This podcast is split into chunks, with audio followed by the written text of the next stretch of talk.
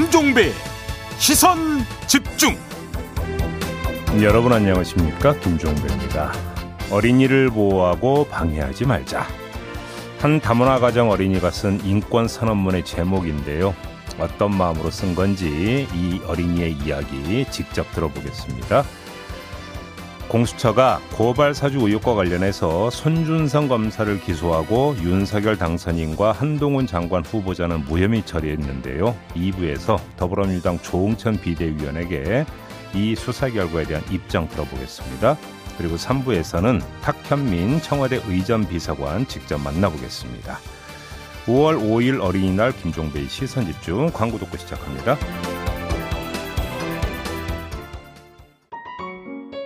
어린이들도 함께 가야 할 길을 묻습니다. 김종배 시원 집중 많이 들어주세요. 김종배 최고! 이렇게 하는 거야?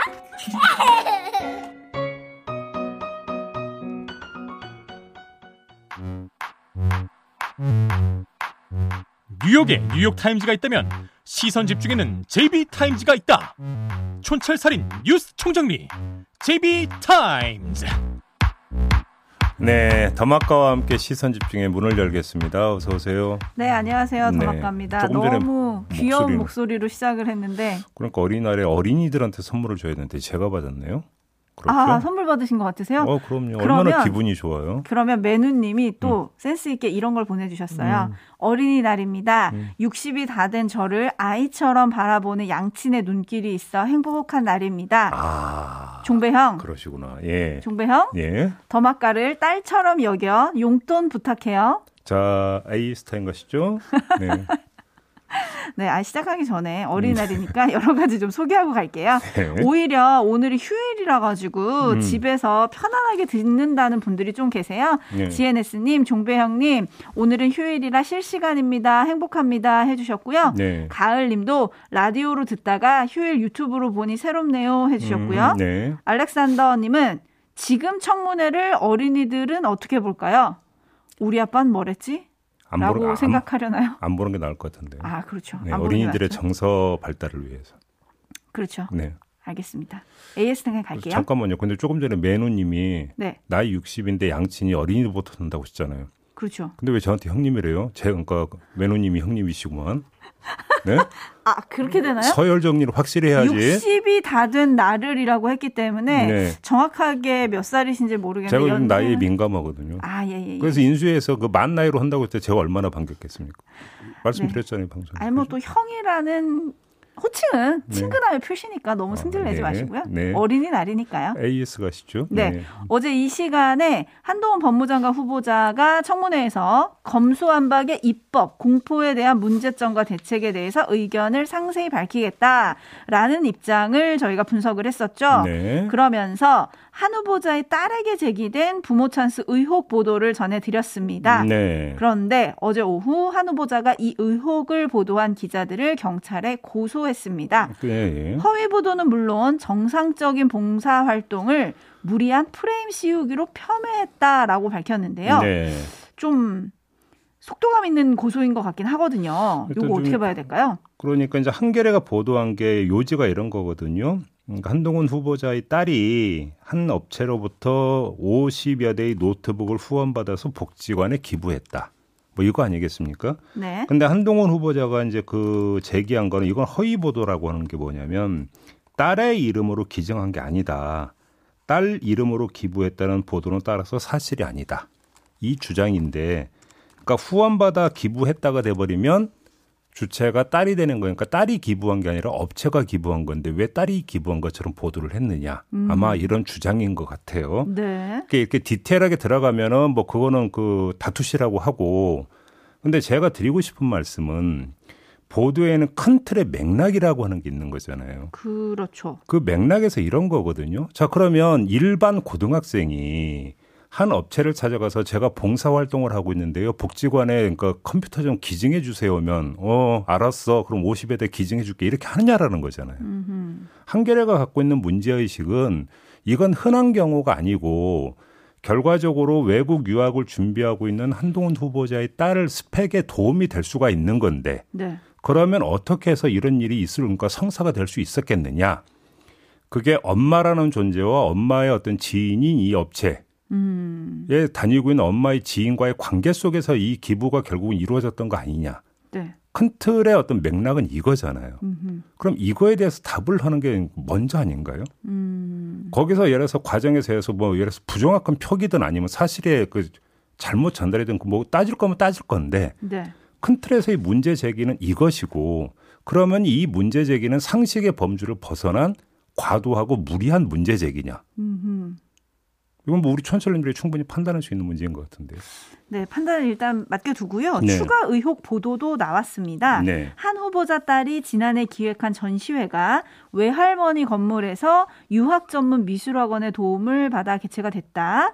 그리고 지난해 하반기에 여섯 개의 논문을 작성해서 네 개 저널에 실었고 2020년과 21년에는 기하학, 기초 미적분학 등을 주제로 해서 10개의 영어 전자책을 출판했다. 근데 뭐 이런 활동을 할 수는 있는데 네. 이런 활동을 바탕으로 서울시장상, 인천시장상을 받았다라고 음. 본인이 이제 미국 매체와의 인터뷰를 한 거예요. 네. 그런데 지자체에 확인한 결과 상을 준 기록이 없다는 보도가 어제 나왔습니다. 네. 한 후보자 측은 상을 받은 게 맞다. 필요하면 청문회에서 자료를 공개하겠다라고 밝혔는데요. 네. 팩트는 9일 청문회에서 확인이 되겠죠? 어제 뭐 이제 나온 보도로 보면 인천시장상이 아니라 인천시 산하기관장상이었고 네. 서울시장상은 받은 게 분명하다. 뭐또 이렇게 이야기를 했다고 그러는데 이거는 뭐 금방 확인될 사항이잖아요. 네, 근데 서울시청 관계자는 그 공무원은 지금 나간 기록이 없다고 지금 얘기를 했기 때문에 그러니까요. 확인이 돼야 될것 이건 같고요. 뭐, 뭐, 뭐 길게 공방 오갈 그런 사안은 아닌 것 같습니다. 그렇습니다. 네. 박랑보더님이 법무부 장관 될 사람이 보도가 잘못됐다고 언론을 고소한다라고 물음표를 보내주셨는데 네, 네. 사실은 이 부분도 좀 중요한 것 같긴 합니다. 그렇습니다. 네. 네. 제이타임즈 오늘 주목할 뉴스들 챙겨드리겠습니다. 첫 번째 뉴스 오디오로 먼저 만나보시죠. 금일 전직 대검 수사 정보 정책관이었던 A 검사를 공직선거법 위반 등 혐의로 서울중앙지방법원에 불구속 기소하기에 이르렀습니다. 여덟 달 수사를 벌인 고위공직자 범죄수사처가 손준성 검사를 재판에 넘기고 김웅 국민의힘 의원은 검찰에 이첩했습니다. 송 검사는 선거를 앞두고 여권의 부정적인 여론을 만들려고 고발장 등 자료들을 김웅 의원에게 전달한 혐의를 받고 있습니다. 김웅 의원도 공모한 것으로 판단했지만 당시 신분이 국회의원 후보로 공직자가 아니어서 검찰에 처리를 넘겼습니다. 당사자들은 공수처가 정치적으로 사건을 처리했다고 반발했습니다. 직무 관계였다는 점은 어느 정도 좀 인증이 된 건데 무슨 그런 질문이 다 있어요? 그 인정이 됐으면은 기소를 했겠지. 안 그래요? 네. 어제 공수처가 이제 발표를 했죠. 네. 자, 이거에 대해서 한번 좀 그 짚어봐야 될 것 같은데요. 윤석열 당선인과 한동훈 후보자에 대해서는 무혐의 결론을 내렸고요. 저는 제일 궁금했던 건 이 고발 사주 의혹을 제기했던 조성은 씨. 네. 조성은 씨가 공수처의 이런 수사 결과를 어떻게 받아들였을까 이게 궁금해서 쭉 보니까 음. 언론하고 인터뷰를 한 내용이 있더라고요. 인터뷰에서 손준성이 그럼 우두머리인가? 라는 반문을 던졌더라고요. 네. 이 반문에는 사실은 평이 들어가 있는 거라고 봐야 되겠죠. 음. 그러니까 손준성 검사가 범여권 인사를 향한 고발장을 김웅 의원에게 전달했을 때 얻는 이익이 없다는 점. 그리고 윤석열 당선인과 한동훈 후보자에 대해서는 소환 조사 한 번 하지 않았다는 점. 이걸 강조하면서 이 점은 이제 반문을 한 건데요. 네. 따라서 손준성 검사 윗선이 있을 수밖에 없는데 이걸 전혀 밝혀내지 못했다는 비판이 여기에 깔려 있는 거 아니겠습니까? 그렇죠. 그래서 조성은 씨는 손준성 검사가 재판 과정 등에서 자백 등 현명한 선택을 해야 하지 않을까 싶다 이런 말을 남겼던데 음. 이 말은 거꾸로 이렇게도 해석이 가능할 것 같습니다. 공수처가 윗선의 개입을 입증할 물증을 전혀 확보하지 못했다. 음. 그렇기 때문에 문제 법정에서의 자백 이런 이야기를 했던 것으로 해석을 해야 되는 거 아니겠습니까? 네. 그래서 윤석열 당선인이나 한동훈 후보자에 대한 무혐의 처리 결정도 나온 것 같고요. 네. 근데 이렇게 이야기를 듣고 보니까 물증이란 게 뭐가 있을 수 있을까라는 생각을 한번 해봤어요. 음. 그랬더니 이제 퍼뜩 떠오른 게 뭐냐면 한동훈 후보자의 휴대폰. 아하, 다시 또 예, 이게 다시 등장할 수밖에 없는 것이죠. 왜냐하면 고발 사주 의혹과 검언 유착 의혹은 사실 동전의 양면 같은 성격을 띠고 있는 사건이라고 하는 이야기는 많이 알려지는 이야기이고 네. 그러면 두 의혹 사건에 등장하는 인물이 한동훈 후보자거든요. 음, 그래서 이 한동훈 후보자가 그 관련해서 어떤 움직임이 있었고 어떤 말을 했는가 이것들을 알아내기 위해서 반드시 필요한 게 한동훈 후보자에 대한 휴대폰 음. 내용이었다라고 하는 것들 뭐 이건 많이 나왔는데 못 밝혔잖아요. 네. 못 열었잖아요. 못 열었죠. 자, 이미 한동훈 후보자 청문회 일정 조정 과정에서 얘기가 나오기 시작을 했습니다만 제가 볼 때는 이제 월요일로 예정된 한동훈 후보자 어, 청문회에서 아마도 이 휴대폰 문제가 다시 엄청난 쟁점이 될 가능성이 있을 것 같습니다. 음흠. 이것이 그 고발 사주 사건에 대한 공수처 수사 결과 발표가 없어도 쟁점이 될 가능성이 상당히 높았는데 음. 고발 사주 수사 결과까지 이렇게 나와버리니까 이것과 맞물려서 아마 더 상승 작용을 일으키면서 엄청나게 큰 쟁점이 될 가능성이 있다. 이렇게 진단을 해야 될 것 같습니다. 엄청나게 큰 쟁점이 될 거는 그럴 것 같은데요. 과연 지금보다 한 발 더 나아간 뭔가가 나올 거냐? 뭔가가 안 나오니까 쟁점이 되는 거죠. 아. 뭔가가 나오면 그 자체가 하나의 어떤 그 수사에 있어서 중요한 근거 내지 자료가 되는 거 아니겠습니까? 못 네. 열었다라는 거잖아요. 알겠습니다. 지켜보도록 하고요. 네. 그리고 앞서 잠깐 김웅 의원의 목소리를 들으셨는데 음. 김웅 의원은 본인을 검찰에 넘긴 공수처를 향해서 비겁한 선택을 했다. 음. 검수완박 일당의 용역 깡패 역할을 한 공수처장은 즉각 사퇴하고 불법 수사와 정치 개입을 한 공수처는 반드시 해체돼야 한다라고 주장을 했습니다. 네. 손준성 검사의 재판 그리고 검찰로 넘어간 김웅 의원에 대한 처리 앞으로 어떻게 될까요? 이것도 좀 험난하다 이런 전망이 많던데요. 솔직히 그렇게 뭐 공수처 쪽에 유리하게 전개가 될 가능성은 음. 높아 보이지 않습니다. 네. 왜 그러냐면 이 수사 결과가 이야기하는 것이 결국은 자 손준성 검사에 대한 공소 유지가 가능할까 정도로 지금 그또 전망이 나오고 있는 거 아니겠습니까? 네. 그것조차 쉽지가 않을 거다라는 이야기가 나오고 있는 건 입증할 수 있는 증거가 너무 부족하다. 음흠. 다시 말해서 그렇게 된다면 손준성 검사가 이런 행위를 했던 동기부터가 이제 규명이 되는데 이것부터가 지금 명확하지가 않고 왜 그러냐면 윗선이 밝혀지지 않았기 때문에 네네. 또 그러면 이 고발장을 직접 작성한 주차가 누구냐도 지금 아직은 밝혀지지 않은 거잖아요. 그렇죠. 이렇기 때문에 뭐 다른 사람들은 이야기할 것도 없고 손준성 검사 공소 유지가 가능할까부터가 지금 의문시 된다라고 하는 것이고요. 김웅 의원 같은 경우는 이 그 고발장이 오가는 과정에서 김웅 의원의 신분이 행위가 이루어졌던 시점에서 국회의원이 아니라 국회의원 후보자였기 때문에 후보였죠. 네. 공수처의 수사 대상이 고위 공직자가 아니었다라고 해서 지금 이제 검찰에 넘긴 거거든요. 그렇죠. 그래서 이제 문제는 근데 뭐 검찰이 이걸 받아가지고 그냥 또 무혐의 처리를 해버린다. 이렇게 되어버리면 공모 관계라고 지금 봤잖아요. 네. 공수처는 이러면 어떻게 됩니까? 깨지겠네요. 재판부에 의해서 판단이 이루어지기 전에 네. 검찰에 의해서 태클이 걸린다는 또 음, 이야기가 되는 거겠죠. 공수처 앞날이 험난하다. 험난하다. 갈 길이 멀다. 이렇게 봐야 될 것 같습니다. 그러네요. 지난한 과정이 될 것 같은데 주목해 보도록 하고요. 제이비타임스 다음 주목할 뉴스 전해 드릴 텐데요. 먼저 인사청문 대상자를 두고 터져 나온 여야의 말부터 좀 차례로 들어보겠습니다. 음, 네. 윤호중 더불어민주당 비대위원장 그리고 정미경 국민의힘 최고위원의 말 들어보시죠. 특히 한덕수 후보자는 국민에게 이미 퇴장 판정을 받았습니다. 제기된 의혹만으로도 실격 1순위라고 할 만합니다. 즉각 자진 사퇴하기 바랍니다. 저희는 조국의 그림자도 밟으면 안 돼요. 국민의힘은 지금 정우영을 보호하고 장관시켜주려고 정권 교체한 게 아니에요. 네. 이 두 사례에다가 한 사례 더 그 추가를 하면 국회 법사위에서 한동훈 후보자 청문회를 9일 열기로 하면서 증인 4명을 채택을 했거든요. 네.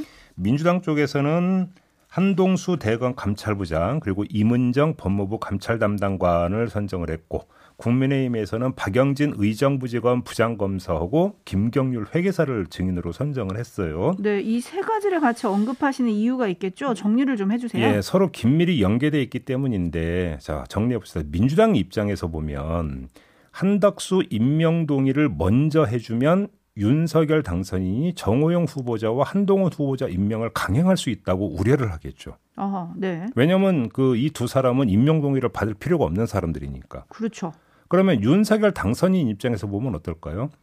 정호영 후보자 사퇴 카드를 먼저 꺼내더라도 민주당이 한덕수 총리 후보자 임명 동의와 한동훈 후보자 낙마를 연계를 하면 이게 해결책이 되질 않고 오히려 골치가 아파진다라고는 또 문제를 고려할 수가 있거든요. 어, 예, 네. 뭐 수싸움 같은 느낌이네요. 네, 이렇게 그러면요. 정리하고 보면 대충 그림이 그려지거든요. 네. 음, 뭐냐면 제가 보는 견지에서는 네네. 정호영 후보자 사태는 기브앤테이크의 기본 카드라고 보면 될 것 같고요.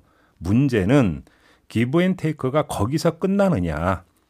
다시 말해서 어, 한덕수 총리 임명동의 그 해주고 한동훈 후보자는 그냥 임명장 받고 음, 다만 정호영 후보자 낙마로만 그냥 속칭 퉁치는 끝나느냐. 네네. 이렇게 갈 거냐 아니면 민주당이 한덕수 후보자 임명 동의를 해주는 조건으로 한동훈 후보자까지 낙마를 요구를 할 거냐 음, 바로 이게 마지막 남아 있는 관전 포인트다 이렇게 봐야 될 것 같은데요. 네.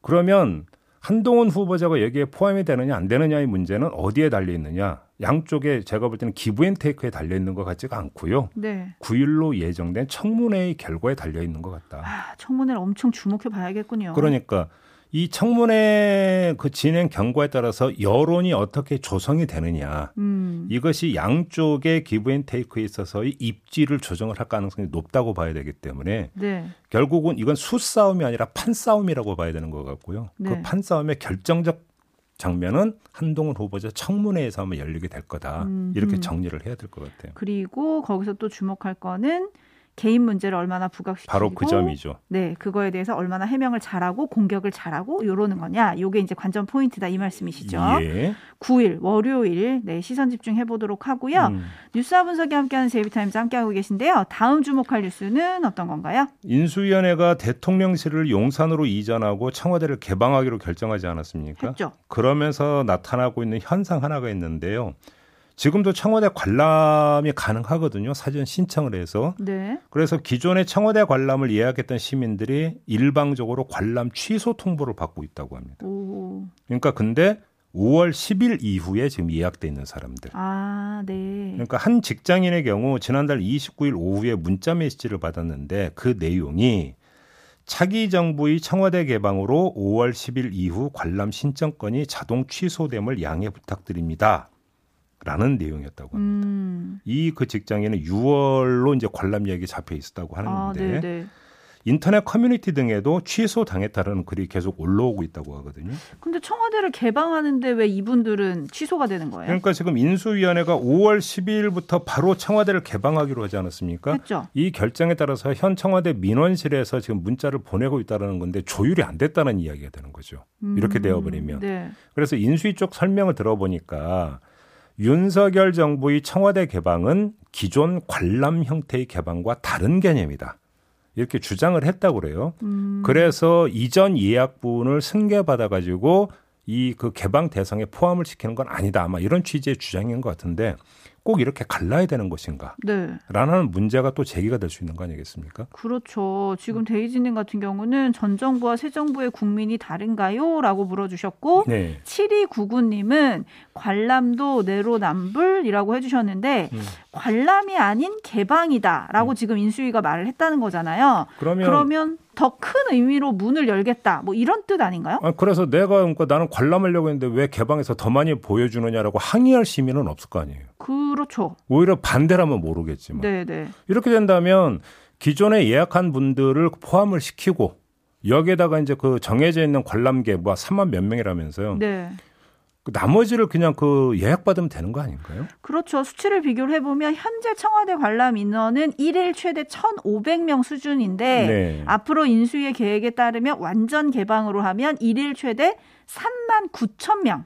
아, 그러니까요. 그러니까 1,500대 3만 9천이 되는 건데 그러면 기존에 예약하신 분들 조금 인정해 주는 그런 음. 융통성을 좀 보였으면 어땠을까 하는 아쉬움이 좀 남습니다. 그러니까 다른 개념이라고 했더니 뭐가 이런, 그러니까 이런 문제까지 다른 개념 이런 게 이제 성립이 돼야 되는데 음, 그렇죠. 뭐 이게 뭐 가치의 차이나 이런 문제는 아니잖아요. 그렇죠. 네, 이렇게 이게 돌려주는 거냐라는 지금 질문들이 나오고 계신데요. 음. 네, 인수위가 조금 다른 이런 걸 운영의 묘라고 하잖아요. 음. 그런 걸 좀 발휘해 주셨으면 좋겠고 아까 나이 얘기하셨잖아요. 네. 매누님이 종배는 모든 촌철의 형이에요라고 보내주셨습니다.